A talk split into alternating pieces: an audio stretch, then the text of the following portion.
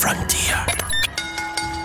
Ladies and gentlemen, the following podcast is Wrestling Daft and is scheduled for one hour. Yeah, we're coming now. Welcome once again to Wrestling Daft the Marks. While Rab and Grado are the Raw of the Wrestling Daft podcast, we are the main event. It saddens me. to say that. But anyway, let's crack on. Hailing from Larbert, weighing 183 pounds now, I'm John, normally the producer of Wrestling Daft, the host of this show, as we know. And with me, a man who's bigger than the G1 card itself, it's Big Alex. Well, I mean, I'm, I'm still kind of angry with New Japan, so you should probably not mention the G1 yet, as as they will be angry later on. Oh, we'll find out a bit more about that in turning Japanese. But we now, I've always wanted to say this. I've always wanted to say this. Now, we normally introduce this man as Sportskeeda's Gary Cassidy, but we can't do this this week.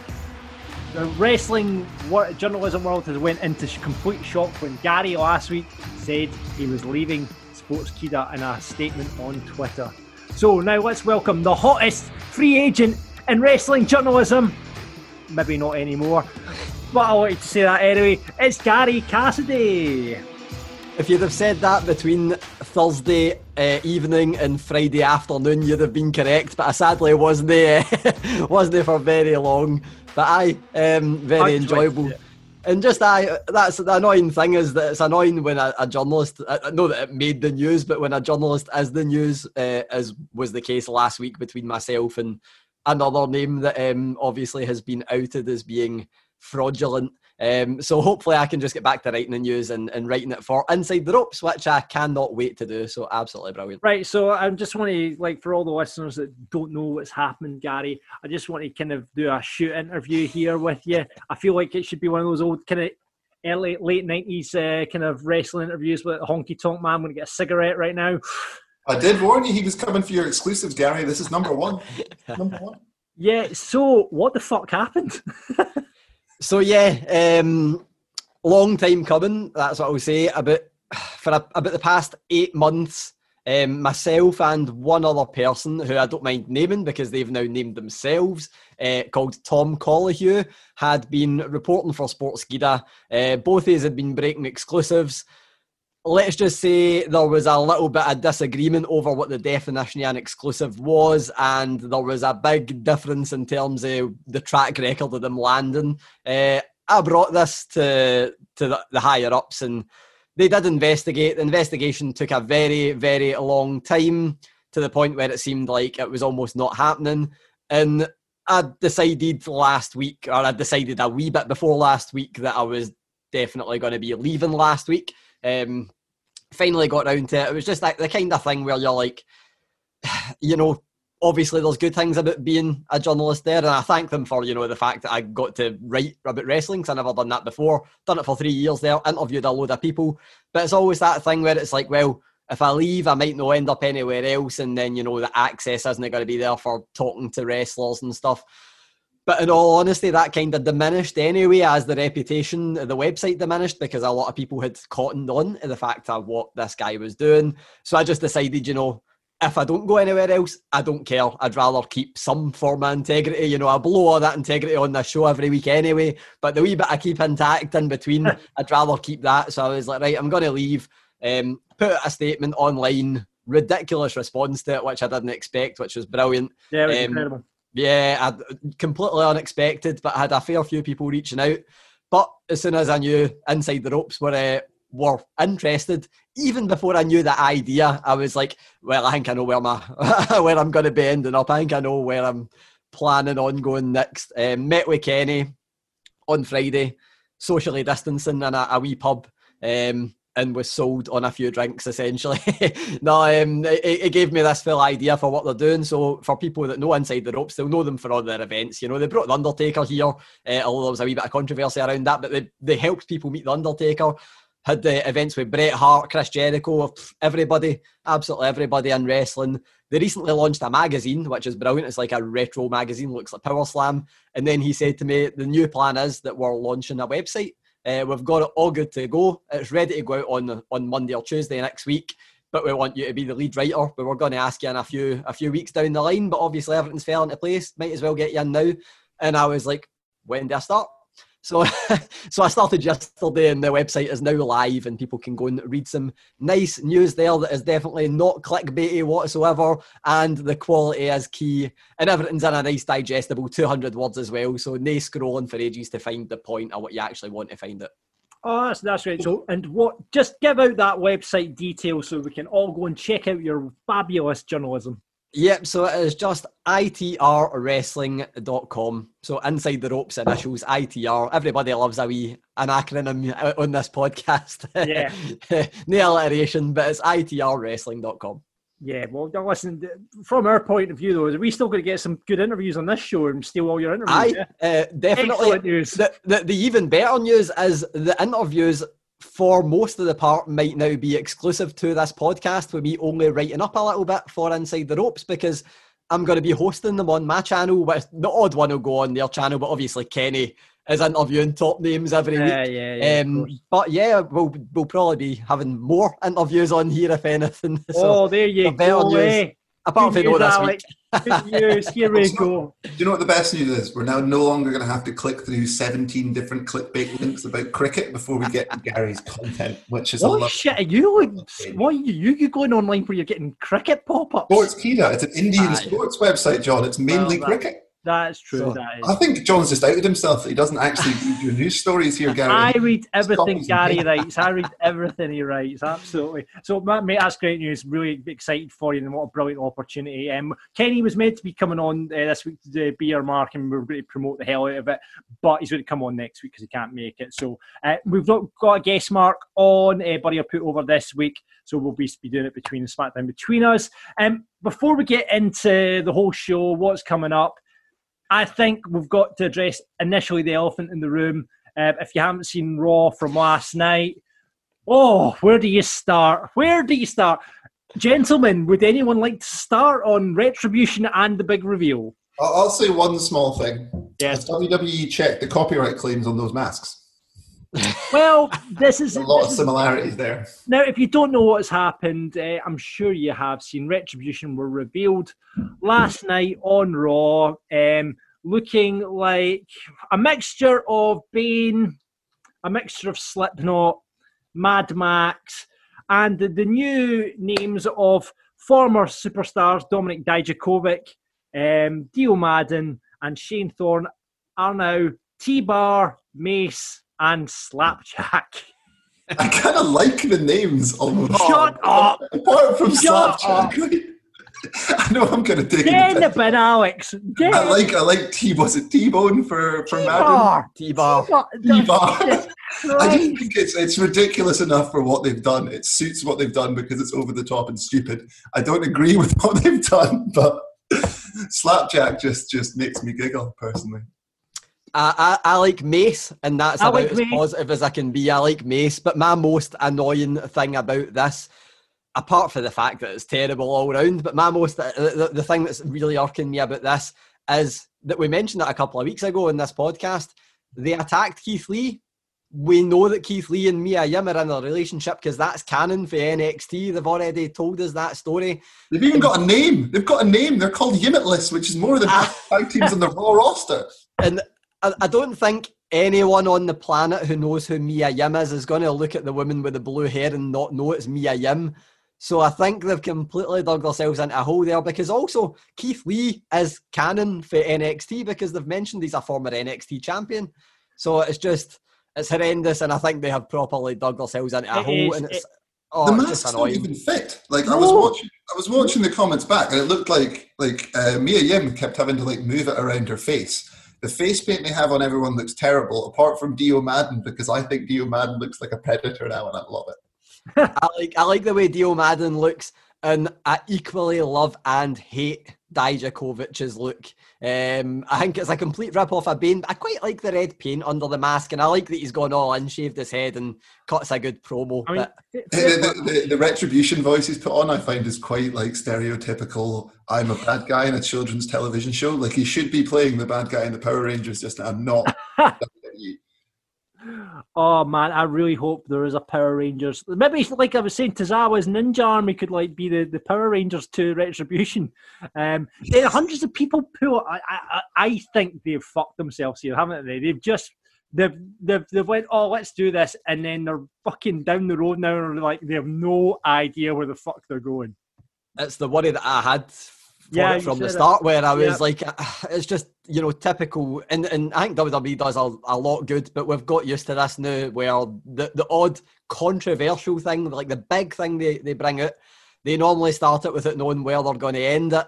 And I think they've definitely got to that point, and I think it's uh, it's unfolding in front of our eyes now. Where I really don't know where they're going next. I actually kind of hope they just bring out John Cena to bury them all, like he did with Nexus, and then start afresh with every single one of them.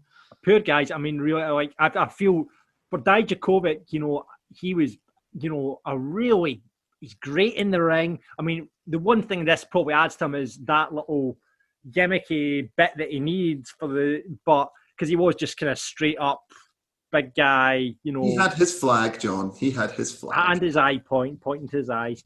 Um, but you know, it's, at the Mia Yim one is they've not named the girls yet, though, have they? No, they've not named them yet, but I think that's probably a bad thing because Slapjack. So, how, how much worse can it I get? can't not laugh every time someone says slapjack. Oh, It's, it's got to be a rib. It's got to be a like Jeff Jarrett is writing backstage into it. It's got to be like off the slap nuts thing or something like that. It Oh. definitely has to be a rib. But I think don't uh, know- the, the best thing is bit though, Slipknot to me, which is maybe like the NXT connection, you know, because the masks are almost a bit Slipknot-y. Slapjack would definitely fit into Slipknot. They've, they've not got mu- music yet. Maybe they'll uh, maybe they'll pay for some Slipknot. Something. Nah, it's not going to happen. Is I think not. No, I Corey, think they already do the theme for NXT, so I mean, Corey Taylor. Nah, Corey has too much taste for that, doesn't he? Yeah, he, he, and he's a wrestling fan, so he probably seen this and going, "Fuck, I'm not putting my music to that." Um, there's, there's two positives for it though. One is I think that um, Slapjack, who's Shane Thorne, I think looks brilliant in the ring, even though he's wearing a mask. He was selling really well last night. And the only other positive is that if they've all got this name or these daft names, then it means that they can scrap it and just give them their old names back when it fails. well, that that that's true. I mean, the thing is, though, the performers they've got in there, the five performers they've got in there, Richard, are all brilliant in the ring. I mean, Mia Yim always been a big fan. of. Mercedes Martinez has been really good in it. I mean, I've, I've, I've no idea why they've rushed her up to the main roster because there was th- real things building for her down there. Dijakovic, as I've said, I'm a big fan of, apart from he's just like Wrestler 2.0. Um, Dio Maddin, I, I have to admit, I've not seen much of Dio Maddin. Um, you guys might have a better picture on, on what he's like in the ring. No, Not seen really. much of him in the ring. No, I, I don't think he's actually been in the ring much because he transitioned into a commentator as soon as he signed for WWE, pretty much, and then went to to pursue his in ring career a bit more. But he's always looked like he's got potential, and He obviously he's good. got the look. Yeah. Uh, I I think he's. I, I would be more uh, surprised if he turned out to be bad rather than surprised if he turned out to be really, really good. Uh, Yeah, and then Shane Thorne as well. I mean, apparently backstage, I saw a report from WrestleVotes today that apparently there was a lot of laughter backstage, and one source believes their masks and names will make it impossible for the stable to get over. I, I think it's already impossible for them to get over with the way they've booked them from now on. They've been too ridiculous. There's not been any sense with it. The fact, the reasoning they've come out with is that it's what is it? The stars are all wrestling for money, which I thought was a little bit of a really piss poor reasoning for the whole thing. And like the name Retribution works for maybe Dio Maddin. That's that's about it. Yeah, Uh, annoyingly, I think the name would have worked for like Dijakovic being Dijakovic because he's not really had a fair chance and he could like break the fourth wall, blame creative. Same with Mia Yim probably, but Yeah. it just doesn't work actually having that when they've got daft character names. And I still, I'm, I'm going to give it time. I was very angry when I watched Raw this morning about it, but I think I'm going to give it time and hope that they they pull it out the bag. But I think there's about a two percent chance of that happening. Ju- jump onto Gary's uh, Twitter at Wrestling Gary and just look at the thread that Gary's put up on this. It is rather amusing. So yeah, we'll see how it goes. I'm pretty sure we'll be talking about them in the Buddy and Putovers a bit later on the show. Uh, once again, we're getting on the Wrestling Daft Draft as well. However, we're heading back to Fantasy Booking Island. Last week, we were tasked with booking an ICW wrestler into NXT UK. We will have the results uh, to find out who had the best booking for that. And we've got another booking in from a listener. G1 Alex has already hinted uh, he's quite angry with New Japan. Um, we're going to get into that on turning Japanese, and we've got another amazing message about turning Japanese. I'm going to read that out from one of our listeners uh, as well later on. Uh, but first, let's cut a promo. If we've not done one already, that is. I have a lot of things I want to get off my chest. So this week, give me the mic because I want to talk to you two about jazz music. Now, what the fuck is jazz music? It's all become very hipstery. We've got people like Kamasi Washington coming up. You know, you've got uh, lots of people thinking it's cool, it's hip. It is the worst thing in the entire world for me, jazz music. I'm a music lover. I like all sorts of music. You know, I'll put on a pop hit and say, that's a good song. You know, maybe a country and western number. Yep. Classical music, metal music. I've got it all in my collection. But the one thing I don't have is jazz music because it is the musical equivalent of having a fucking wank. It really is. It's like people who can play jazz just are really, really good, you know, guitarists. Listen, I'm not taking back in the musicians because the musicians are fantastic at what they do, but they are just fucking taking the piss. It's not tuneful, it doesn't have hook, it doesn't have any chorus. It's just, look what I can do with this instrument. And it is just wank absolute wank. So Kamasi Washington, get yourself in the bin. Any fucking jazz music comes up. How can people like this? And I know I'll probably get a lot of flack for it because there will be a lot of people have a love of jazz. I don't. I, I don't think many wrestling daft listeners are going to be huge jazz be- fans. I don't want to stereotype, but I don't think it's going to be a huge crossover there. There might be some of our listeners out there who do enjoy a little bit of jazz of an evening. You know, like come and put on their Miles Davis album and sit back and watch Raw. Like you say, the crossover between wrestling fans and jazz probably not good. So I'm probably in a good market. But does anyone have anything good to say about jazz at, the, at this point? I don't think I- jazz fans are going to be watching Raw anyway. I think they would have more refined taste in, uh, in their wrestling. but at the same time, they like improv, so you never know. what would what would what would jazz what wrestling brand would jazz NXT wouldn't it? It would be NXT No. NWA. It's more of the timeline. NWA Ah, yeah, it's, ah, NWA. NWA is perfect. NWA perfect for jazz fans. Um, yeah, jazz is just fucking shite. So Apart from the jazz flute, which has got to be one of the best instruments of all time. But oh, sorry, the jazz flute is a fantastic instrument. Oh, shut up, Alex. shut up. But it's the The ultimate, as you said, it's the wank instrument, isn't it? I just love it when someone just has the full wank down on their jazz flute. You know, it's it's a, it's a fantastic moment. You've been watching too much Anchorman. That's the only reason that you like the jazz flute. Jesus. So anyway, if you're the jazz musician out there, I apologise, but no, I don't really because you're just having a fucking musical wank. So fuck off.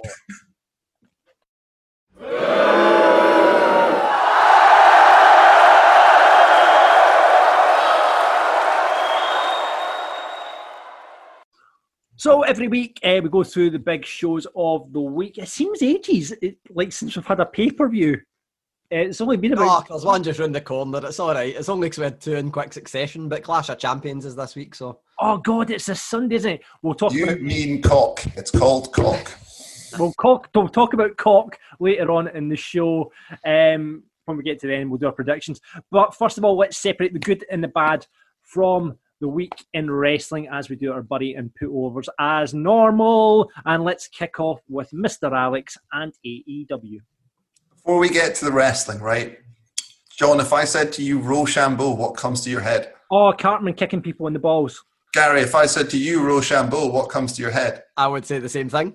Exactly. So why is like so why is Ricky Stark's finisher not him kicking someone in the balls? like I did have a look, and apparently Rochambeau is common in America for rock paper scissors. Is the Oh, connection all right. apparently, which is kind of Uh, according to the Cartman rules, I kick you in the nuts as hard as you can, and then you kick, kick me in the nuts as hard as I can. That's how it works. so. I like eh, if if I really wish that Ricky Stark's finisher had in some way him kicking someone in the balls, but that's just a minor point. So on to the wrestling. So this week we had Tony Khan showing off that he does not indeed have as good taste in shorts as Kenny Omega, and then we ha- even had Jake the Snake serenading everyone with a little bit of Pink Floyd in his promo, which I was a big fan of. What, what Pink Floyd song? He was doing Dark Side of the Moon.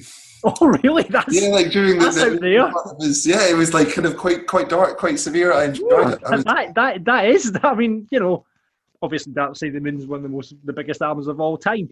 But I mean, you know, you think it would if you're doing Pink Floyd, it'd be you know one of the big hit, one of the big ones, Money or Another Brick in the Wall or something like that. Wish you were here. I may have got the song. Probably I kind of, I, Uh, I, I'd prefer it if uh, if Jake the Snake had just uh, brought out a saxophone and started playing some jazz music. Oh, Jake's clearly. You know, Jake the Snake is not a jazz fan. Wonder what wrestlers are jazz fans. That can be your that can be your You list next week. bet you- Wrestlers and their favorite type of music. Do you know what? I bet you fucking CM Punk's a jazz fan. I bet, you know, he's that kind of guy that would just do it just to be a wanker. You know, I know he's I know he's into his punk and stuff, CM Punk, obviously, but I bet he fucking secretly likes jazz as well, just to piss people off. Anyway, if you want to tell, let us know what wrestlers are jazz fans, do that on our Twitter uh, or Facebook. Anyway, Alex, continue. All right, before I get to the actual buries and putovers, just one more one more observation from the week, and Yeah. that Miro has gotten so jacked that he is literally overshadowing Kip Sabian and Kip Sabian's own storyline, which is a little bit harsh. But the man is looking good. The actual putovers, because I was just struggling to decide what to put over this week because there was lots, so I've just kind of cheated and fitted in as much as I can. So, technical putover one, Death Pentagon Beatdown, sponsored by the narration with Eddie Kingston, because I love that shtick. Uh, and we had like uh, Phoenix and the Butcher hugging after he was given the lecture that they should be family after the beatdown. It was great little bits of character development. There was a good little bit when Eddie even told Blade to go and get your damn wife. So I'm hoping this means we get a little bit of, a, of an Allie heel turn in the next couple of weeks. Because I'm sure she's married to Blade, even though she's kind of dating QT Marshall in some storyline. I've been getting confused with that. I think they'll what? Yes, and one other thing, like Gary, am I correct in thinking that Eddie Kingston used to manage Santees back in Impact? Yeah, they were in a faction, um, was LAX. Yeah, So I'm surprised that he's been going on about his family, but yet there's been absolutely no mention of the two people on the roster that he would probably be the most closely associated with. But I guess storylines and affiliations that they're already taken. they probably took the calculated risk that ah, probably nobody watched Impact back then. So uh, I um, watched it only for the LAX versus LAX match. That was great. I, I I think that's LAX was the one thing that was even when I wasn't watching a lot of Impact at all, and I still remember seeing a lot of LAX stuff on social media. So I, they probably should acknowledge that a wee bit because I think was it no. One of them was called Homicide. I remember Homicide that. and Hernandez. Yeah, the aye, aye, aye, aye. That was it. Yeah, they had like a, a great street fight, but there was one board that came up in the middle of the ring during Yep. the street fight, and it just the whole entire match was the ref trying to slot it back down before someone broke their back. Scary. right, so bury number one. Excalibur's mic broke halfway through the show, and nobody bothered to fix it.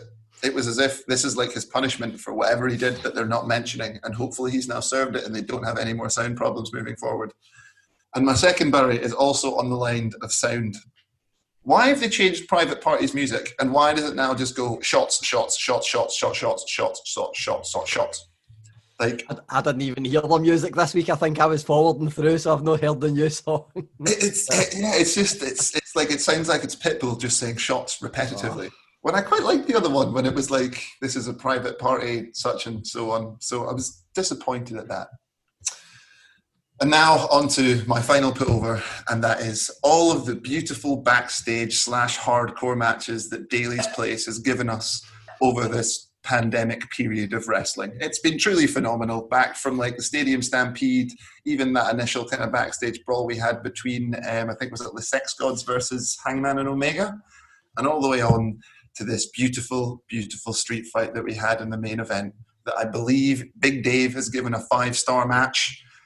I mean, nothing was safe. Car bonnets were taken out. There was power bombs through windshields, and to end the match, there was that huge crunchy through the bit of plyboard on top of the truck. It was beautiful. I really think that's how WWE should do Raw Underground. That would make total sense to me. Just make it like a hardcore, crazy division out the back. But it hit all the boxes. I mean, we even got like Orange Cassidy coming out of a boot, and then we got Sue in her new van flipping the bird to close show. So that was obviously also match of the night. Another just completely on the money street fight from AEW. No complaints on that front. Yeah, and obviously that's match of the night. That's obviously match of the night. Yeah, I kind of feel bad because Hangman versus Kazarian was really good, and it has it's continuing that kind of storytelling with Omega and Hangman because Omega was on commentary the entire time. So Yeah. I, I- kind of had that written down, and then I had to just score it mm, out. I've not had, I've not seen Dynamite this week. How's the MJF Jericho thing progressing? Because I think that's going to be really interesting. Not really with much. It seems MJF's kind of more going back towards Moxley's. There was much more references to Dictator John, and with Jericho and Hager going into the tag division, it seems less relevant. There was a bit of a spot when Jericho and Hager seemed like they injured Matt Hardy backstage, which seems really stupid considering that Matt Hardy said he was injured last week, so there was no point writing him off on an injury angle this week. But Yeah. Right, um, I'll move on to NXT then. Um, again, it's just kind of, it's kind of just plodding along at the moment. I feel. Uh, I haven't said anything positive about NXT for a good number of weeks now. I I, feel like it's really stagnant. It just I- feels like nothing. yeah, Oh, but they announced a new takeover, so hopefully they'll start gearing towards that. But I can tell you, and I think it's, we'll be getting to it in the news. But obviously, a lot of things were changed last week because there's been positive COVID tests uh, among the NXT team. So maybe that's why. A yeah. story I read on InsideTheRopes.com this very afternoon. um, no, it's just it just feels a bit ploddy at the moment. But let's let's start off with the, with the putovers.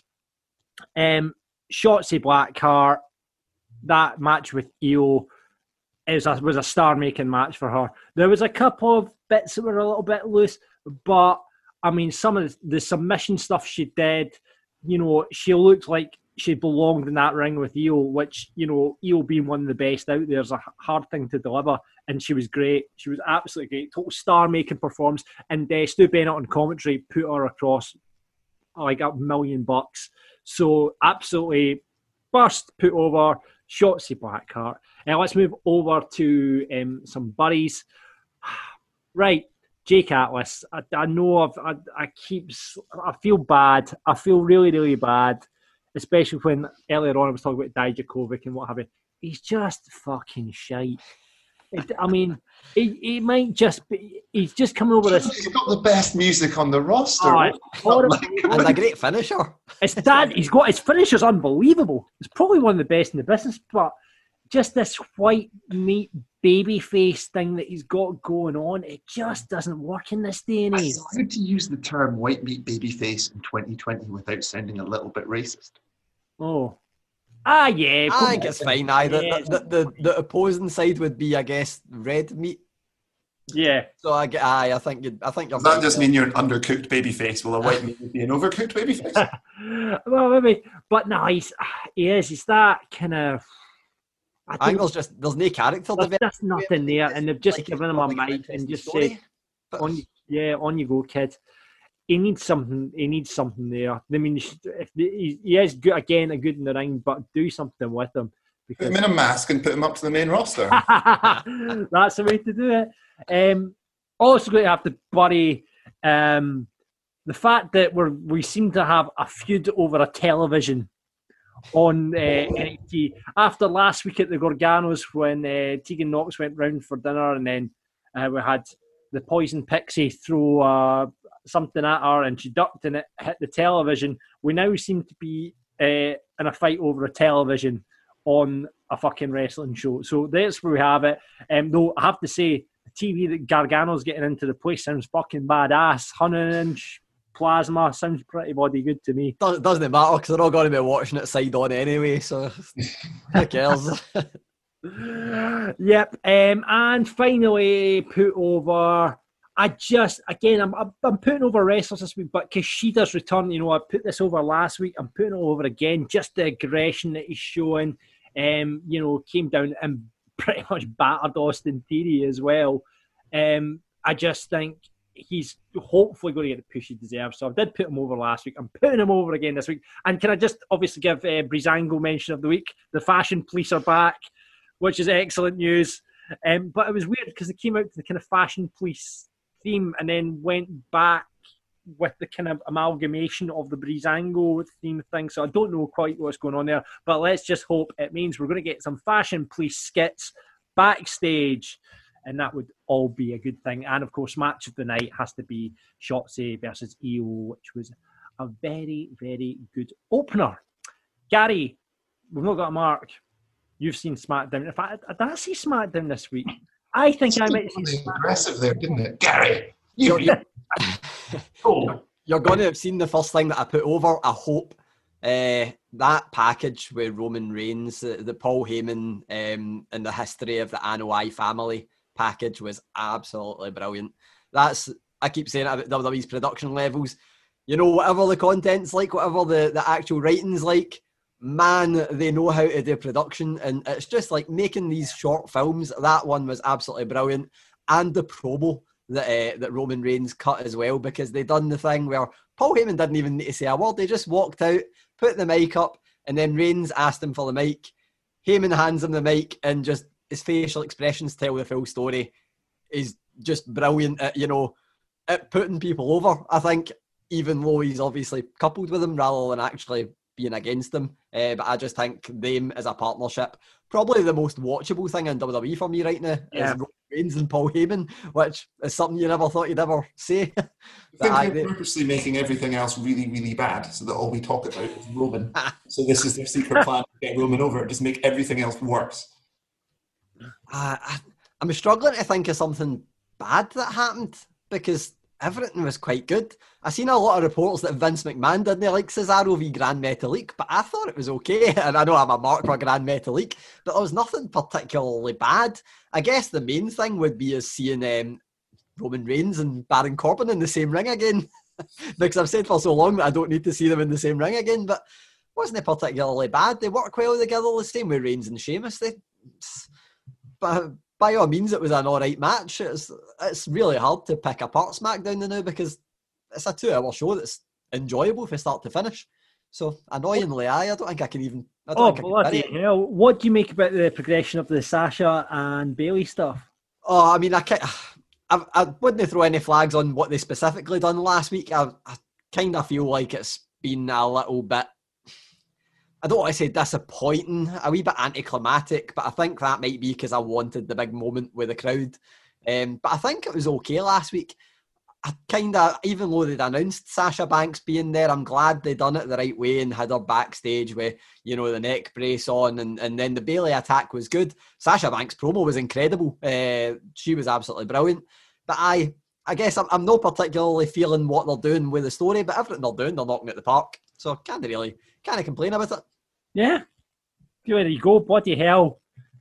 That's a first. No buddies at all. We're just plodding on then. Let- Let's, what? Uh, was there a match of the night for you, Gary? I, uh, I had uh, one final put over was just the pacing of SmackDown because I think that's the thing that's making it really enjoyable. None of it's even when they put on the long matches, none of it's too bad. Um, so I really enjoyed it. But um, match of the night, Yeah, sorry, mate. Go on, you go. oh no, um, there wasn't even that's the weird thing. There wasn't any brilliant matches on the card. I've, even got the results here, and I'm looking through, and I'm going. There was nothing that blew me away. Like I liked the Nikki Cross Lacey Evans match for what it was. I didn't mind Grand Metalik Cesaro, although I think you know high expectations probably play a part. I know loving it, but everything was okay. Like match wise, nothing was brilliant, but they're just getting everything else right. So the matches don't need to be brilliant. Um, Styles Sami Zayn was good, I guess, but that's I think that's the thing. Like a wrestling show doesn't have to have the best matches in the world. It just needs to have a like a bit of continuity to it and just have a good flow, really, doesn't it? It's Aye, it was just a just really enjoyable show. Uh, And I guess uh, maybe I'm just like I prefer storylines and stuff rather than matches, but I'm just a good show when they absolutely outstanding matches on it.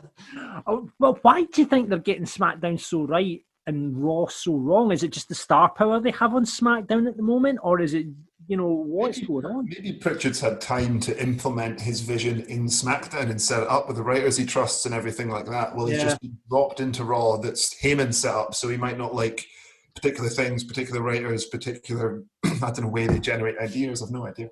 Yeah. Yeah.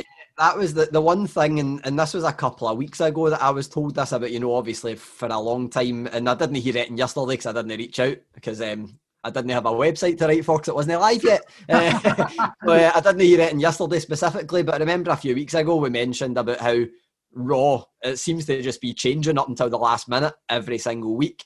SmackDown, you never hear anything like that at all. Like it just seems to be running, no like clockwork, but it just seems to be running like a show would. Uh, and the one thing that I was told about SmackDown is that the person that is and I, it wasn't even Bruce Pritchard that was mentioned. It was the person that is like the lead writer um, for SmackDown, which I'll not mention the name because I don't know how public knowledge it is. But apparently, they just kind of get on with it. They they lead. They like delegate tasks to people, and the show just happens. Uh, whereas it was on Raw, the side of that, there's two people that are kind of in charge. Um, one of whom we've actually seen on TV recently, but again, I'll not mention the names. Uh, but there's two people in charge, and they apparently aren't really keen on taking the take, taking the, the power to actually be the leader. Um, but then when I put that out, I put out the quote in the story that um, that Paul Heyman was missed, and people thought my source was Paul Heyman. So, so that was a fun story. People are saying that's ah, Paul Heyman feeding the dirt sheet saying news again. like, like, sweet, you know you've made it as a wrestling journalist if one of your sources is Paulie. Aye, sadly, He's no, but um, but I'll pretend exclusive. he is because it sounds better for me anyway. Yeah, yeah. exclusive. Paul Heyman is not one of Gary's sources on the show. and that's the name of the podcast this week. uh, let's move on to Raw then, Gary. I'm sure you'll have you won't be using your buddy on that, will you? Can I have no put overs and, three buddies? no, um, again, the things on Raw that I liked annoyingly is the things that are kind of quietly plodding along and nothing that stands out. I love the presentation of Drew McIntyre, and they're still doing that brilliantly. Like they're still, you know, he walks to the ring, he's got the pyro and everything, and he's selling like I hate broken jaw storylines because I think it's really hard to sell a broken jaw yeah. when you're on TV talking and wrestling. Um, but Drew McIntyre's doing a, as good a job at it as you could think. They still done a lot of people won't like it. They still done the non-finish yesterday, but they kind of done it so that Randy Orton was the person that you know stole the finish phase. Uh, but I just like what they're doing with Drew McIntyre. I think he's doing a good job, and I actually think that storyline's been built quite well between him and Orton. Um, so again, I just something that's plodding along, but. I'm I'm kind of strapped for put overs, so so. well, well, well, okay, that's fine. That's a, let's just move straight on to the buddies, and you can use your two, mate. We've already mentioned um, retribution. So I think we've said all we need to say on them, but I would be remiss if I didn't mention them as a bury. Uh, but I can add to it that I just got a wee uh, notification on Twitter for somebody commenting on one of my tweets I put up of Retribution, calling, um, I was going to call him Teabag, that's a better name, calling T-Bar, uh, calling T-Bar Tom Hardley. So, uh, so I quite like that one. But I, um, Retribution need to be there. Uh, and as for... Um, a second Bury, I guess, would just be the pacing of the show. that's what we mentioned earlier about SmackDown, but that's I watched Raw this morning. Didn't stay up for it because I'm on six in the morning starts and the, the non wrestling job, um, and ended up I was sitting watching it. And I felt like I'd watched three hours of it already, and I clicked the BT Sport app thing where you can see what's left, and there was still about seven segments left. So I think the pacing is definitely off. And again, it's just a three hour thing, isn't it? If you're not bringing me fresh storylines in three hours or fresh matches, I'm going to get bored. Uh, and that's what happened. But again, one I'll say one we have put over. Raw Underground was all right this week. Uh, Arturo Ruas put on a brilliant match with Dolph Ziggler. So, aye. Was Dabba-Kato not maybe fighting Braun Strowman this week? He did. It was about three minutes long and all right. That was all right. They, they were both on the KO show as well, uh, but uh, it's all right.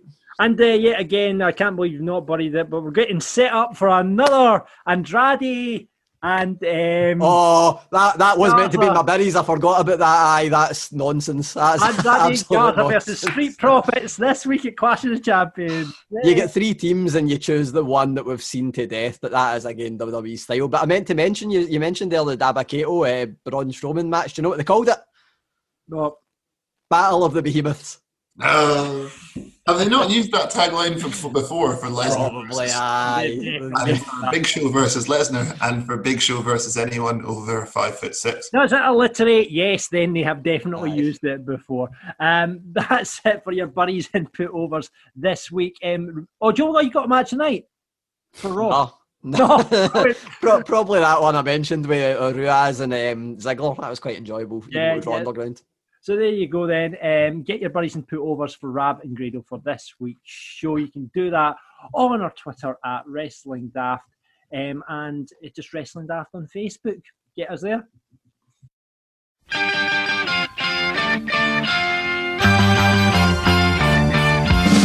once again, it's time to return to the land of the rising sun and grab those Hello Kitty headphones that you put at the back of the cupboard as we once again turn Japanese with Alex, who isn't happy about New Japan, but we'll get to that in a minute. But first of all, it's your weekly quiz where I give you a wrestling catchphrase in Japanese and you've got to tell me what it is. We've had no success in this at all. It's been a terrible feature, but we're going to keep on going with it.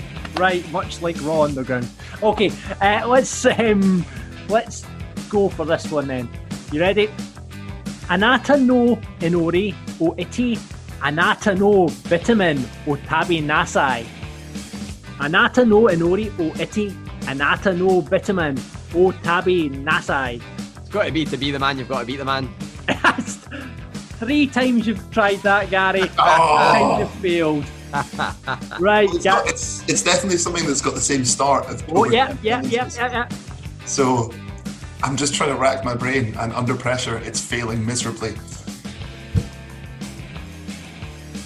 Please tell me it's something like woo woo woo. You know it if it's that kind of. I can't even get it, it's got like a double. Apart from I think last week you done one that had the you know it's true, it's damn true, but it's Yeah. obviously the same start. Oh, eh. No, it's not. It's not long enough. I was going to say, what are you gonna do, or what are you gonna do when Hulkamania runs wild on you? But Hulkamania will only have a Japanese word, so, so it's definitely not. Alex, go on. I don't have one. I don't have one. I'm terrible at this. I hate this segment. Get rid of it. You might be the Japanese expert as well. doesn't mean I can speak the bloody language. That's very true. Um, say your prayers and eat your Oh. vitamins. Oh, There you go. So that you go. That that, that probably. By the way, I just put this into Google Translate. That's probably nothing like it's meant to be.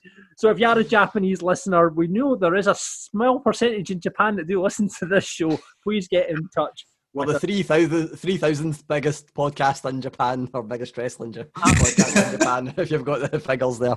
Absolutely. I'll find out that in a minute. And before we get into the G1 and what's happening, why Alex is making um he's so angry. I'm going to make you happy, Alex, because we got some nice feedback on turning Japanese, as we always do, because feature for some reason is really popular. I don't know why. Um, but let's proceed. I do know why, I was going to say, wait a minute, your colleague there, that's, uh, that's a wee bit harsh. we do know why, because so you're, you're so good at it. But hold on a minute. Here we go from Neil Gow. He says, I've been missing my Marks fix for a few weeks, so it's great to hear that the Japanese wrestling section hasn't been future endeavoured yet. I hadn't realised that the G1 was so soon, so it was good hype build for that too.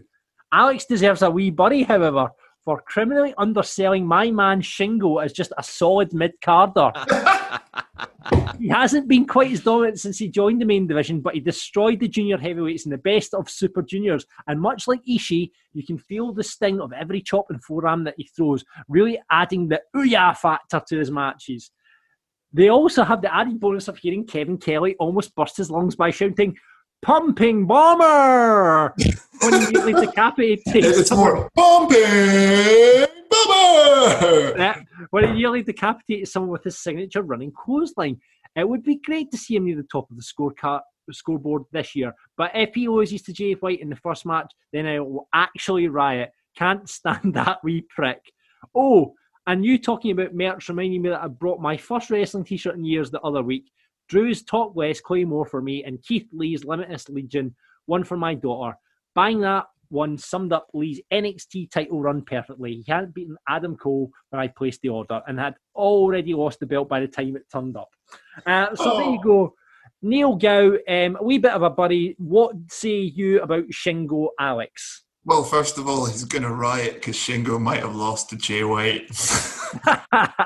It's true. I, I kind of glossed over Shingo a little bit. I feel bad. He did. He was a pretty big standout in the light heavyweight division, and I was running out of time. I'm sorry. I can't give everyone their proper dues, unfortunately. there you go. Well, let's give the, the juice to the G1. Why are you so angry about it? Well, I was going to say you gave me a nice segue talking about the Japanese language because similar to what they had over the past couple of months, is they still haven't put up any G1, any days of the G1 with English commentary yet. So I've done my research. Kevin Kelly is doing recording. They're doing English commentary for it, but they're doing it retroactively. And he's apparently supplied the first couple of days, so they should be up in the near future. They might be up already. So a slightly drunken Alex may have been watching this on Saturday evening and may not have been as enthralled as he normally would have been. Right. So, I mean, I'll forgive them if we get Rocky back. I'll be very happy, and I doubt they'll do a cast with Gino since I'm pretty sure he's in the states, and I'm pretty sure everyone hates Gino anyway. So, but just getting Rocky and Kevin back would be would be beautiful. I think they're sounding like they're going to be doing it live for the last three days, so I'm not sure if maybe they're shipping the commentary team out there and they're under quarantine or whatnot. But it's a shame, but it just means we're going to be slightly behind. And well, we've had the first couple of days. It was some fantastic wrestling. I can't obviously comment on any of the commentary, but I'll give you a quick rundown of what happened. So, first match of the tournament, we had Will Ospreay return to a huge pop from the Japanese audience. So they've probably not really heard about the speaking out movement. Yeah, So, yeah, yeah. That didn't translate over to Japan then. but he's, he's bulked up. They were like billing him at like an extra. He was billed considerably heavier than he was before, and it doesn't look to be slowing him down a little bit. So maybe the Ospreay push could still be on. I'm not I sure. think was he not? I think before this was he not wrestling at? Oh, I can't remember what weight class it was, but he was wrestling a more stronger style rather than a high fly style. But I can't remember how long ago that was. But it was immediately before lockdown or before. He's, yeah, he's, kind of been he's been slowly transitioning up to the main heavyweight division for the last year or two because he won the Never open weight Championship against Ibushi at like Wrestle Kingdom 10, and I think everyone was expecting him to get a bit of a push into the heavyweight division. But then there was a lot of injuries in the light heavyweight division, so they put him back down and put the Aye. belt on him, especially when Tana, uh, Takahashi went out injured and stuff like that. So I think that stalled their original plans for him. I think. Um, Jeff Cobb, who's Chujo, one of the few that John knows, turned up with a lovely new goatee, but it wasn't enough for him to take a win over Taichi. We had a beautiful slap fest between Minoru Suzuki and Tomohiro Ishii, with big old Suzuki coming out on top. Obviously, poor apologies to Neil, but unfortunately, Shingo did get bested by our man Jay White. Oh, And the main event of day one was Kota Ibushi going over Kazuchika Okada in a rematch from the finals of last year. So that was interesting to see Okada's kind of been booked quite weekly this year, which is, which is strange for New Japan. Very strange.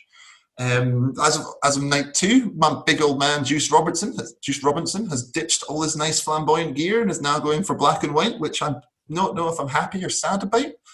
Um, and he took the win over Yoshihashi. Um, also got a bit of a new look, but then ended up being taped to one of the young lions by Toru Yano for a count-out loss. This is this is how Toru Yano operates, John. Every every week, Toru Yano will get a win from some really stupid, nefarious ways. It's fantastic. He's great. I love him. Um, I do have to bury Kenta because he has now cut his lockdown hair, so he's left Team Lockdown hair, and I'm not particularly happy about that. But he did get his win, so maybe that was maybe that was part of it. I'm starting to look like someone the, the, the hairstyle of someone from the Jackson Five at the moment because my hair is quite slightly turned into Carlito. Um, but I might just keep going that way. You've got a couple of months to go before you get anywhere near Carlito, I'm afraid, mate. You're maybe one of the other conlons, but that's just when they've all got shaved heads, do they not? Yeah. Um, and everyone's kind of the favourite going into this to a certain degree. Evil lost his first match to Zack Sabre Jr., which was that's a shock. opening days. And finally, we had Tetsuya Naito, our IWGP dual champion, up against Hiroshi Tanahashi. And they pretty much almost broke the time limit and had Naito coming in for the win at about 27 minutes, I believe. Because they still have the ring announcements in English, but they don't have any commentary in English. Right. so them be saying like there's five minutes left, but that's that's all you could hear in English. So Do you think that's only because it's the earlier rounds that that's why there's a bit of Yeah. delay and then well, the, the, for the English commentary, sorry, did you say? yeah, yeah, yeah. I'm hoping so. Um, I think they might get a little bit of backlash from um, us non-Japanese speaking regular viewers about the delay. So I'm hoping they can speed it up a little bit. I'm not sure if they'd potentially get Kevin Kelly to start doing live commentary and, sh- and sending it over, similar to what they do with like Wade Barrett and Beth Phoenix. Sorry, Yeah. with Mauro Ranallo, God rest his soul, and uh, Beth Phoenix. But same time, it's COVID times. We can't really be too pissed off at anyone for not being able to do international production right now. Absolutely. And what can we look forward to in the G1 this week? I haven't actually looked at the fixtures for this week, John. I'm not going to lie. You've just made me look like a right idiot. Excellent. But that was goal achieved then. Uh, thank you as ever for turning Japanese, Alex. We'll see what happens in the G1 next week. Till next time, sayonara. It's the Wrestling News with Gary Cassidy, formerly of Sportskeeda, now of Inside the Ropes. It's nice to have a new title, isn't it? Aye, it's, it's nice. It's um, apart from the fact it's more words, that's the only downfall. But it's a better name anyway, so I'll take it. Yeah, yeah, but You can say ITR now. It's fine. We're all about abbreviations on this pod. No one know. Um, Chief, is it Chief Wrestling Reporter? Is that your official? no, I just went for lead writer. Um, we, Oh, aye, come man. we- could have been like head of writing or like. Nah, we, we, we were kind of trying to figure it out, but I was like, I hate when people use like senior journalist and senior reporter. Just not my bag. I'm only 30, I'm no senior. Um, so I was like, oh, content? Because you could have been head of creative. Does that work? No, because then that's suggesting that you're being very creative with all of your news headlines, doesn't it? So I would have went for the big cheese. I think that that I would, might ask if I can change it. Is it too late to change my contract? No, I went for lead writer just because I, you know, I don't really like the word journalist anyway. I prefer the word writer uh, because pff, I like writing rather than actually doing the journalism part of it. So I lead writer sounded good. ah, that, that sounds good. But it's a good title anyway. The lead writing lead writer of Inside the Ropes now gives us the news. Yeah. So, um, how many weeks have we gone without mentioning COVID? Sadly, uh, sadly, we're not going to be going much longer without mentioning it. But um, good week for it because that's all that's in the news here as well. So we're not in if we're no um, good at segueing into uh, wrestling news for real news. But I obviously not the first time this has happened, but uh, a fair few people have apparently tested positive for COVID in WWE. This time it seems to be as far as we know, and um, this has came from Jon Alba, who is a guy that I always mention as being completely legit, proper Florida sports journalist rather than a wrestling journalist, um, and Sean Ross Sapp corroborated, corroborated it as well. Um, but it seems to be restricted to NXT. Um, however, both of them put out the same, like a corroborating story, but both of them had more information um, and different channels than each other. So one of them says that um, it was apparently a coach who accidentally spread it, and the other one says that several talents have tested positive. And between the two of them, this goes back two weeks. So last week's NXT was apparently changed up, and apparently creative also is influenced. So the people writing the show apparently have been affected. But last week's show apparently was significantly changed, and then it seems like this week's at least will be as well, and maybe more after that. The positive tests go back a couple of weeks apparently, and go as far as this weekend, as, as close to as, as this weekend. So quite a long stretch. If you think even the fact that that's one or two a week, that's still quite a quite a strong uh, number of cases.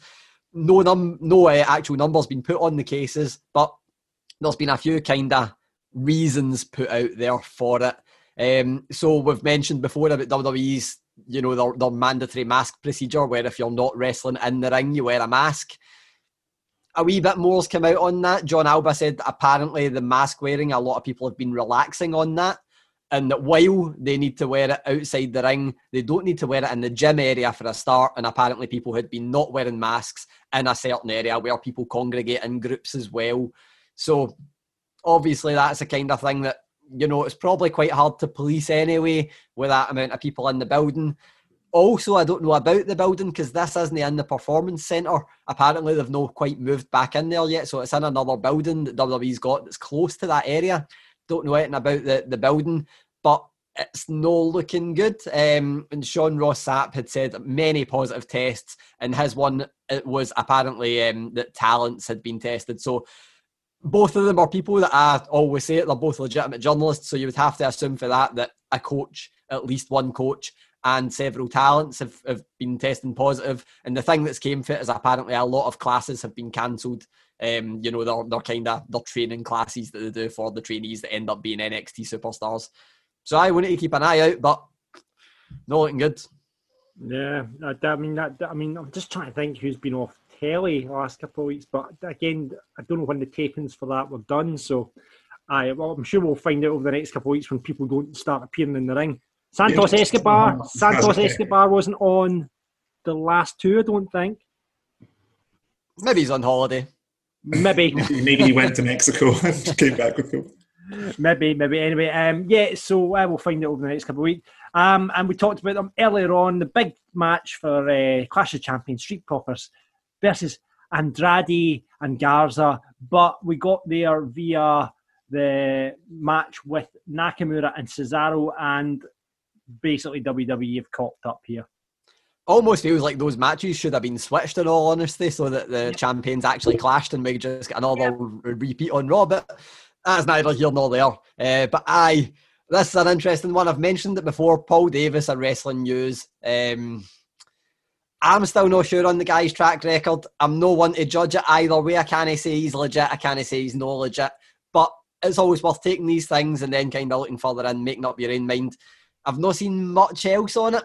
So, but again, I don't want to say too much on that. But it's always worth noting the rumour, regardless, just in case anybody else reports on it. Paul Davis saying that um, a line that was supposed to uh, that was not supposed to air on Raw did. Um, and I, I didn't actually catch if this was in the broadcast. I don't I remember did, it. I did. Was it in it? I, I don't remember it. But I heard it and it immediately stood out, and I went, "That probably isn't right." no, that is because What? it, it is. So it is one that would immediately catch you out. I must have either been not paying attention or would have uh, been watching on mute. But so apparently, Michael Cole said, or the, the amended line was from Michael Cole. So I'm not sure if the actual line that was said was from Michael Cole, but the amended line was. It was Nakamura. It was Nakamura who basically did, did off the back said, "If they want smoke, they will get cancer." Nakamura said it. Yeah, and apparently it was uh, changed that it was meant to be um, that they're going to get some here tonight, or that uh, yeah they're going to get some here tonight instead of they will get cancer. Now, Nakamura, I don't want to say anything about the language barrier because the guy can speak quite good English. That has to be a line that he's been fed, though. Uh, that doesn't seem like something that somebody would go into business for themselves and say. And again, I completely missed the line, but any mention of cancer is a bit You know- Especially when they're on the Connor's Cure thing stuff. Aye.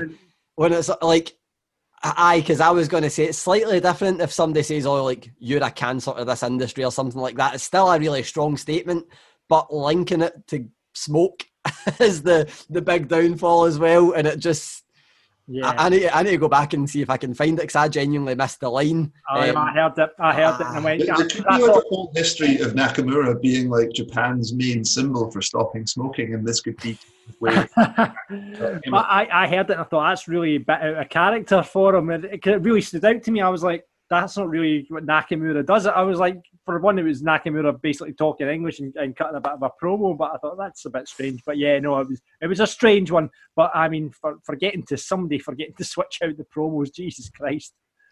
Uh, but again, you wouldn't be surprised at that because there's been a, a fair few botches over the, the past while. Uh, and of course, there was one that actually happened the other day where um, ahead of the NXT UK review, and thankfully Andy Shepherd took it uh, took it in jest and, and tweeted about it anyway. But WWE UK put up uh, him cutting a promo to the camera about NXT UK's return, and then they puts the phone down but doesn't stop recording. Goes, was that casual enough? Aye, was that okay? Uh, and they left in the WWE UK promo that went up on Twitter. so it got deleted afterwards. But aye, but aye, these things happen, I guess. But maybe no with the word cancer in them too regularly. Yep, yep. Uh, and finally, let's talk about Tessa Blanchard. We've not heard from her in a wee while. Yeah, so um, kind of thought some news was going to come up regarding her because she was on Warrior Wrestling Show, which I think I mentioned one of these shows a, wee, a couple of weeks ago. Uh, the open air shows in Chicago that are in a football arena where Yeah. the ring is in the middle and they socially distance. They look incredible. So she was in action on that for the first time in a, a long time. Um, I think her ma- last match was one of her championship defences for Impact, which would have been six months ago, seven months ago. Uh, so a long time ago, we know she's been in Mexico. Um, this was obviously not in Mexico, so, so she's able to get to the US if nothing else. She dropped her championship uh, that she's held for quite a while to Kylie Rae, another Impact talent, which is kind of interesting because she's challenging for the for the Impact uh, Women's or Knockout Championship on Bound for Glory. But Blanchard, as we know, is a free agent, has been since June 25th when she was um, unceremoniously stripped of her title by Impact. Uh, and a lot of a lot of uh, rumours that she might be going to either WWE or AEW.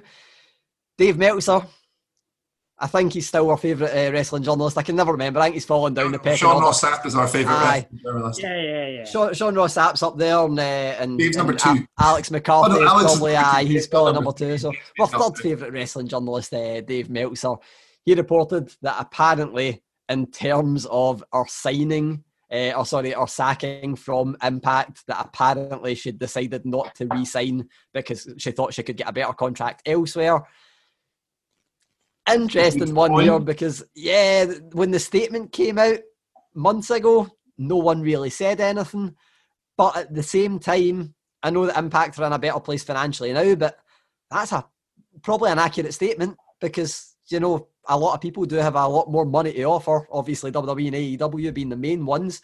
Uh, but Meltzer said uh, regarding or uh, our leaving and potentially going elsewhere, just on Twitter said nothing official. She left Impact because she believes she can get a better offer elsewhere. That seems to leave two options unless Ring of Honor is really aggressive about strengthening that division.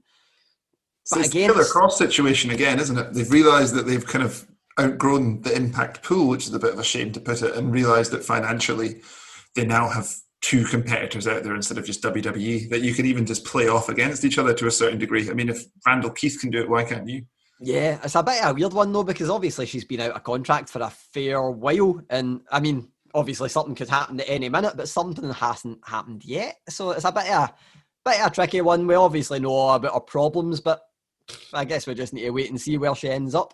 Annoyingly, I think she'd actually been brilliant in Impact right now because everything else is going well for them, and they could have maybe used a Tessa Blanchard. But ah, well, we'll wait and see where she lands. But interesting to note there's a wee bit of difference of opinion as to whether she left or, or was forced out of Impact. Yeah, yeah.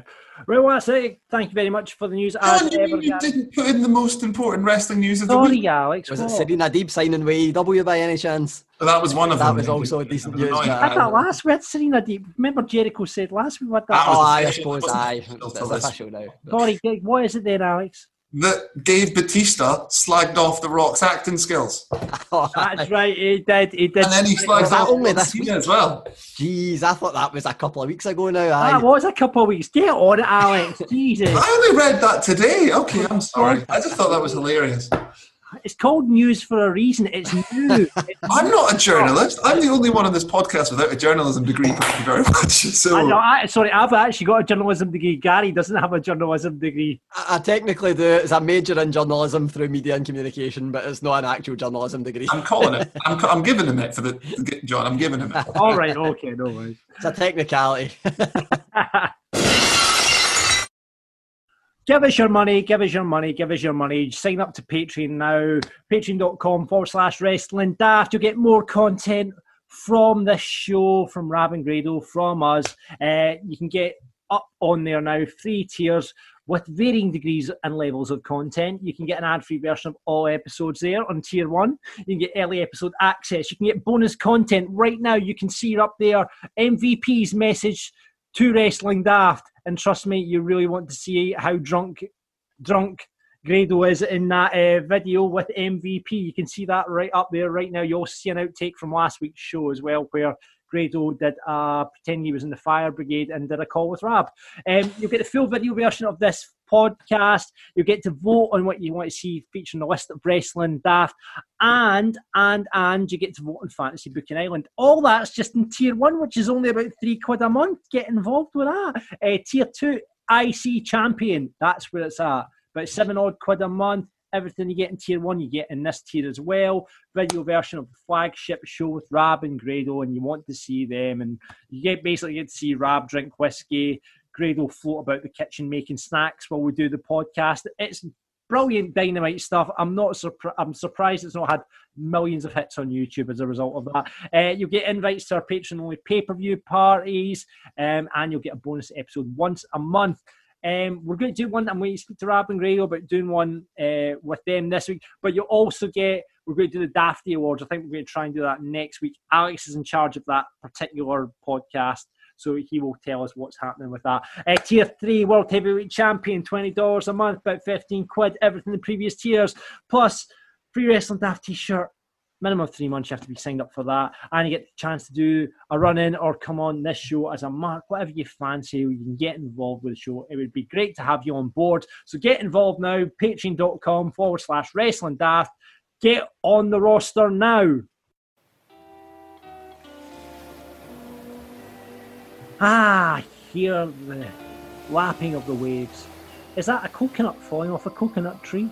No, Gary bought a Vuvuzela, the annoying bastard. Oh, bastard. did he? Yeah, fuck off with your vuvuzela, Gary. This is meant to be Fancy Booking Island. It's not Got something. to play some jazz music on it and uh, I mean, could, there, could, could there be anything worse than vuvuzela jazz? Is there such a thing? I don't know. But welcome once again to Fancy Booking Island. We're all on the island, and it's now up to you guys to to make the booking and also vote on it.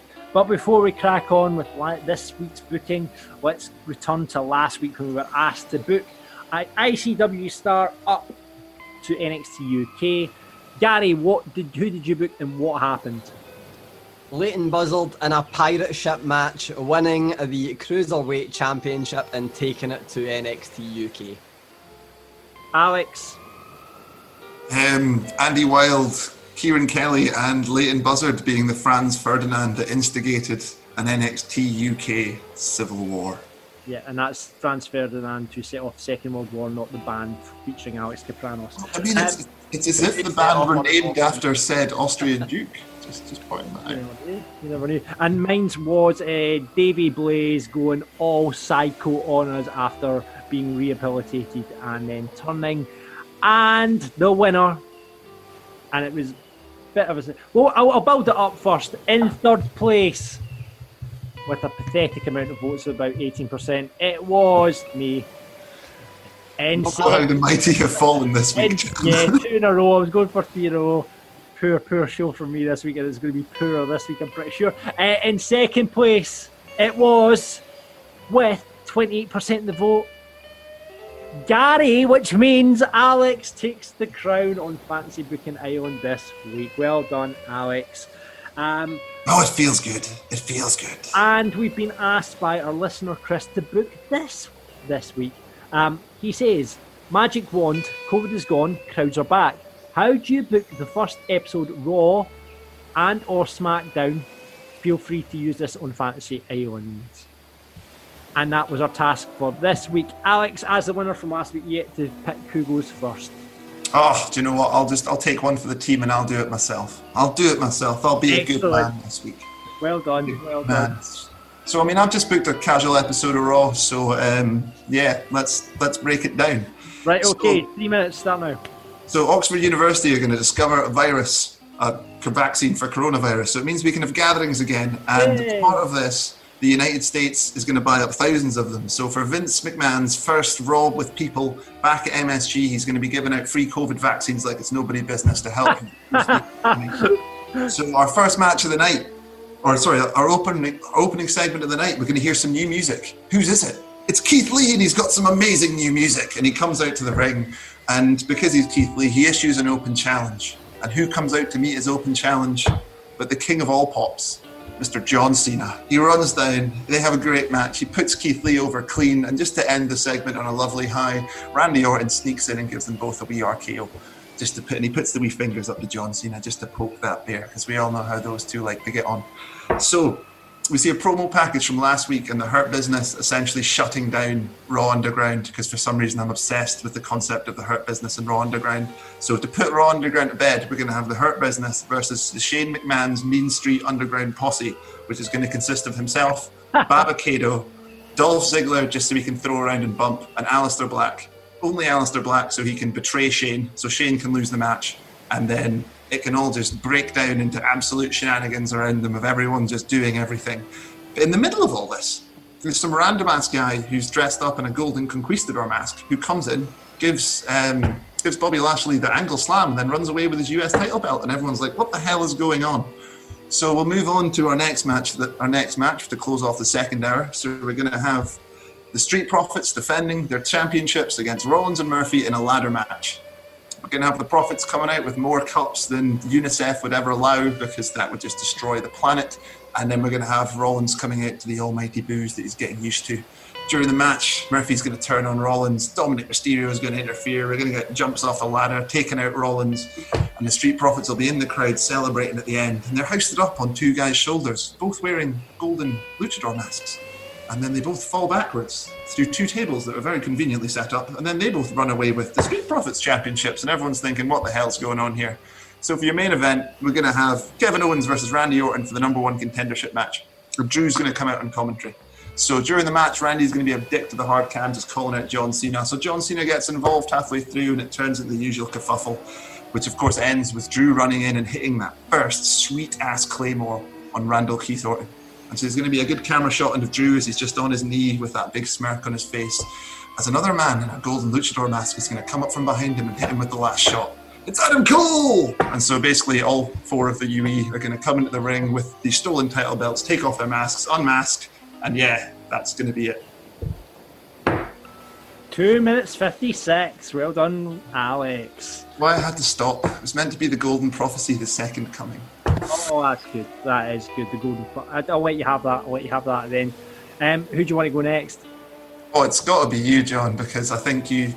It's, it's you, you were the king, and so let's let's have Gary. Right, save Gary to last because it certainly won't be the best. To la- uh, I won't have the best. Right, here we go. Three minutes start now. I've got nothing. I'll be honest with you. I've got absolutely nothing. So here we go. I'm just pulled up the SmackDown roster right now, and this is what we're going to do with it. The show is going to kick off with Big E in the ring.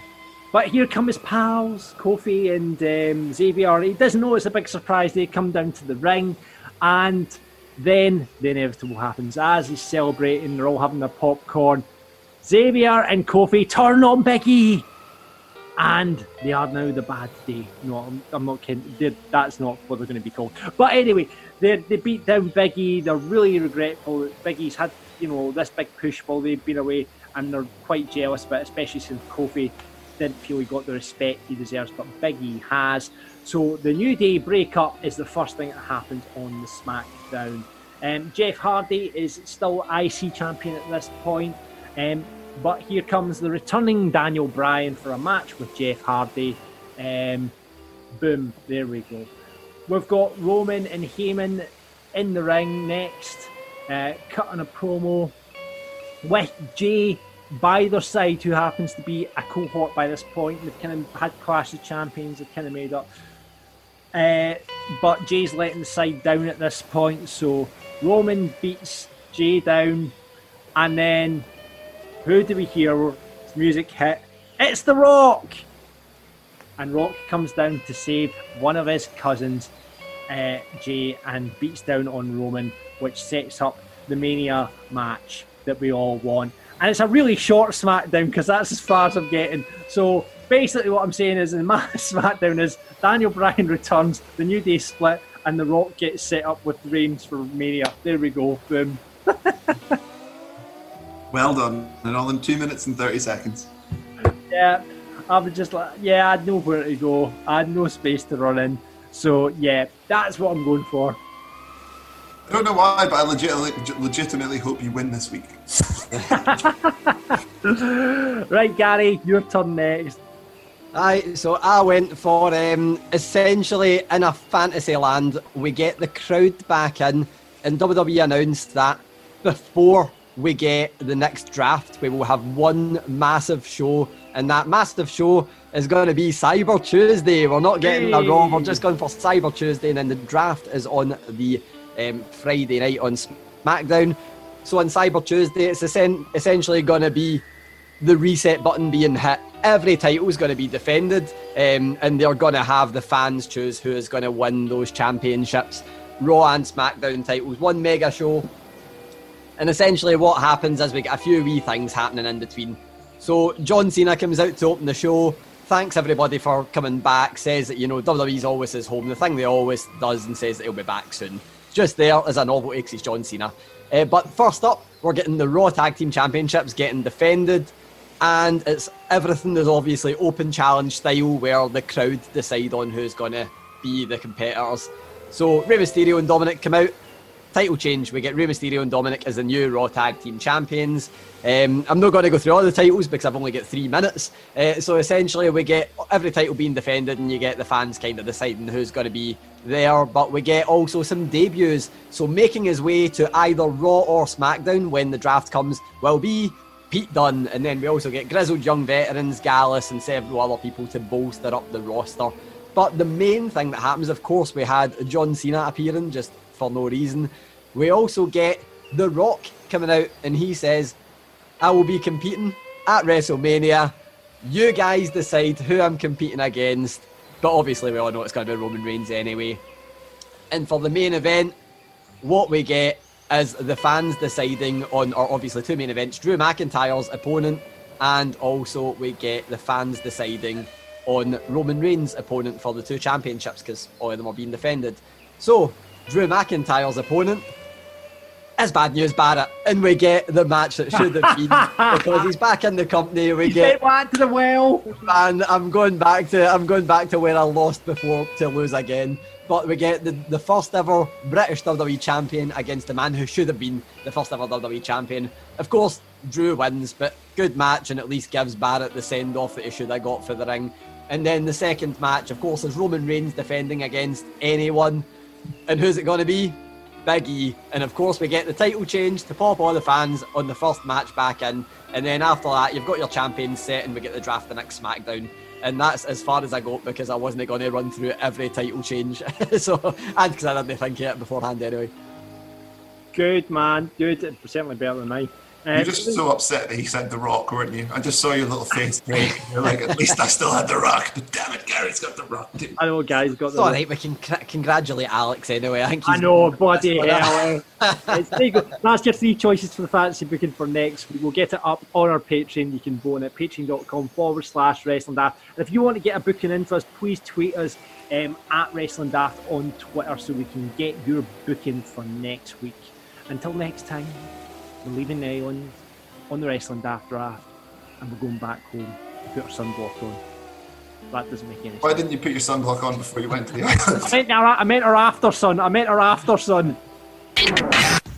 So that's it for this week's show. Remember to rate, review, and subscribe on Apple. We really, really appreciate those five star reviews. Thanks very much. That would be great. Just like pretend you're Dave Meltzer and hit five stars and everything. Um, that would be brilliant. Get on there right now uh, and rate us, please. Uh, twice a week we obviously go. You know that by now. Rab and Grado back on Friday, um, and we are on a Tuesday. Um, they've got on the list of wrestling daft, inspired by Retribution's names, the worst names in wrestling. Can you think of some of the worst names in wrestling? Because that's what Rab and Grado are going to be talking about. Anything popping up into your head here, boys? oh, there's so many, and now you put it out. I'm just kind of blanking a little bit. Um, I wrote an article on this last year. Did you? Aye, it was uh, it was actually it was about wrestlers that had bad names before they were in WWE, and of course it had um, Terrorizing and a load of others. It had uh, Cesaro, I think, used to be Curry Man uh, in Ring of Honor. Um, yeah, aye, he's there was either Curry Man or Claudio Castagnoli, which is like his real name. uh, Claudio Castagnoli or something, but they had that. Shorty G's got to be up there. That's Oh, really God. bad as well. Um, It's nicknames at the moment for me that I just keep getting really upset with, more than the actual wrestlers' names. But I just find they're being really bland and unadventurous for the last wee while. Yeah, yeah. I know. So we'll be talking about that. I'm sure you've got plenty that you want to get in for that one. So talking that with Rab and Grado. Uh, let's just run through quickly Clash of Champions. It's, it does seem like been a while since our uh, paper. There's been a pay per view, but here we go. Let's run through Clash of Champions quickly. Get your verdicts on these matches. Uh, start off the SmackDown Tag Team Championships. It should have really been like you said, Alex. Street Profits versus Cesaro and Nakamura. But we've got Cesaro and Nakamura versus Lucha House Party. I mean, do they just keep it on? I think it's one of those ones that it's kind of six and a half a dozen, really, isn't it? Maybe with the Sami Zayn um, influence, probably stick with Nakamura and Cesaro.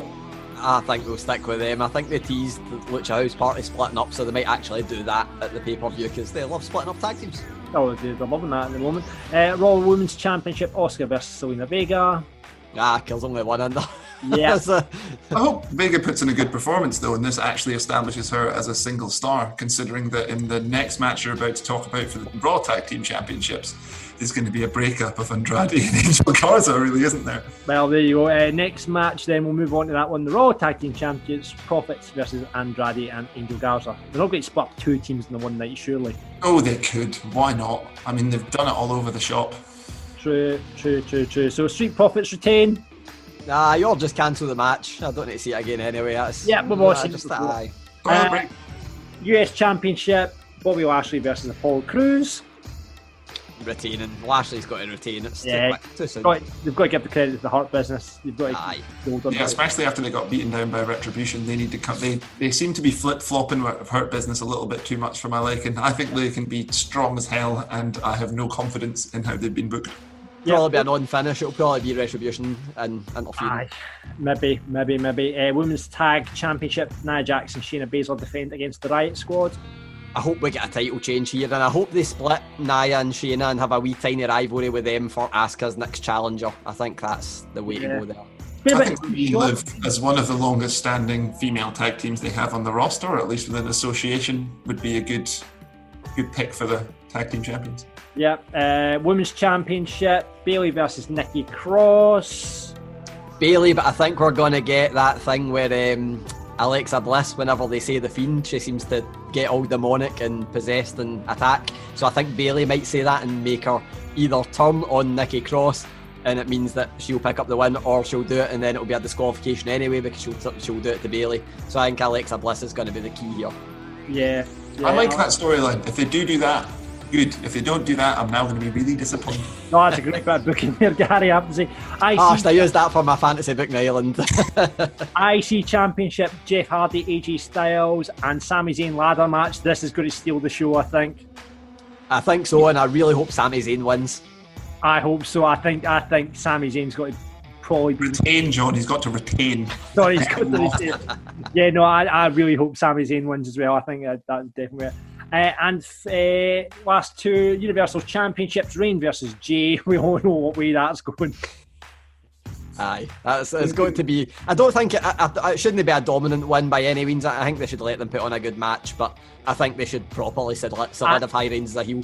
I think Jey will come really close to, to beating him, and then Reign, that Reigns will just snap and he'll batter him down with a chair or something like that. I think What's Jimmy's current situation?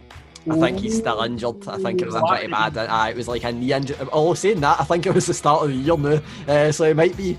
You never know. I mean, they could, they could have Jimmy run down to cost Jey and then turn heel, but then they can break up the Usos. That would be a third tag team they can break up in one night. no, that doesn't. it should be like you know that gif of Vince whenever he sees Trish Stratus. That is the face he'll be making of that. Um, and finally, Drew versus Randy, the rubber match, really. Um, We have. I think Randy's going to win this one, and especially if we're looking down that card, and the only other title that might swap is the women's tag. This is the big one. This is the one with a question mark on it, isn't it? I think I think Randy might win. I would say the same, but we seem to say that every know, time this say it all the comes up. Let's let's keep saying it, and then it means Drew still wins. So the more we say Drew's going to lose, the more he keeps winning. So I'm 100% okay with saying he's going to lose. Yeah, I no, would rather. I think the story is right as well because Drew losing in an ambulance match, I think I'd be completely fine with because it means that he's still not been pinned. He's already got a broken jaw. You know, easiest way to do it. Yeah, yeah, and then re, then regain, and then match at WrestleMania with Crouch next year. Yeah, okay for that. I don't. Do you think they'll do Drew versus Randy? Because I think Randy will do Edge. Edge. Aye, that's what I think. Or Keith Lee might even take the title for Orton if they want to go that way because they've got the history now. But Oh, that's true. That's true. Anyway, um, it's not a pay per view. I'm exceptionally going to go out my way to watch. Uh, certainly, we won't. We're not doing a Patreon pay per view party this week for this one because I don't think anyone would be arsed. Anyway, but um, yeah, uh, we'll catch up on it next week. Um, boys, thanks as ever to uh, the Leeds writer from Inside the Ropes. I like saying that to you, for you, Gary. Gary Cassidy. And where can we get you, Gary? cheers. Yep, you'll find my work on uh, itrwrestling.com, but I'll be sharing it all on Twitter anyway. So Wrestling Gary, and you can just see me um, being a shameless self promoter like DDP anyway. Absolutely, you know you're the best promoter in the business at that stuff, Gary. uh, Alex, do we bother even mentioning your Twitter? That's it. It's It's, What, it's let's check Alex's last Twitter update. Let's just see what he's put on Twitter recently. I, think hope it's last- disqualified, John. If, if, you, if, Yeah, you want, probably, I wouldn't be surprised. Like, if, you, if, if, you, if you want to get Alex on Twitter, you can do that at Thirsty Baboon. Um, and we'll just see what he's put up there recently. Mesh check my Twitter feed. Meshman, raccoon owner, partial to the. Oh, you're one of these people who's put a blinking wanky thing. Meshman, Jazz lover. I'm going to Meshman, fucking put Jazz Lover on it now. I'm going to immediately go into my Twitter at Jazz. Meshman, raccoon owner, partial to the colour burgundy at Wrestling Daft. Oh He's no, burgundy, So yes. there he goes. There you go. He's put up a peti- petition. This is my new calling in life. What was that petition about? That was Keith Lee, changes music. Right, okay, that was the last thing that uh, Alex tweeted. So yeah, he's got 58 followers. Jump on board, follow Alex. That would be nice. Thanks very much. Get him up to 60 by next week. There we go. That's a Yeah, let's go for 60. Let's go for I mean, do you want me to start posting stuff? Because we're going back to lockdown. I think we should all just start Twitch. I think you should be doing channels. G1 updates, Alex. You, I Sorry? mean, it can only grow from that. You know, you should be doing your total correspondence on the Japanese wrestling on your Twitter feed. Come on. Get Alex to 60 at Thirsty Baboon. The campaign starts now. Right, okay. Uh, thank two more followers. two more, two more. Um, get Alex to 60. Um, thanks very much for listening to Wrestling Daft. Thank you, boys. Until next time, keep marking out. Audio Frontier.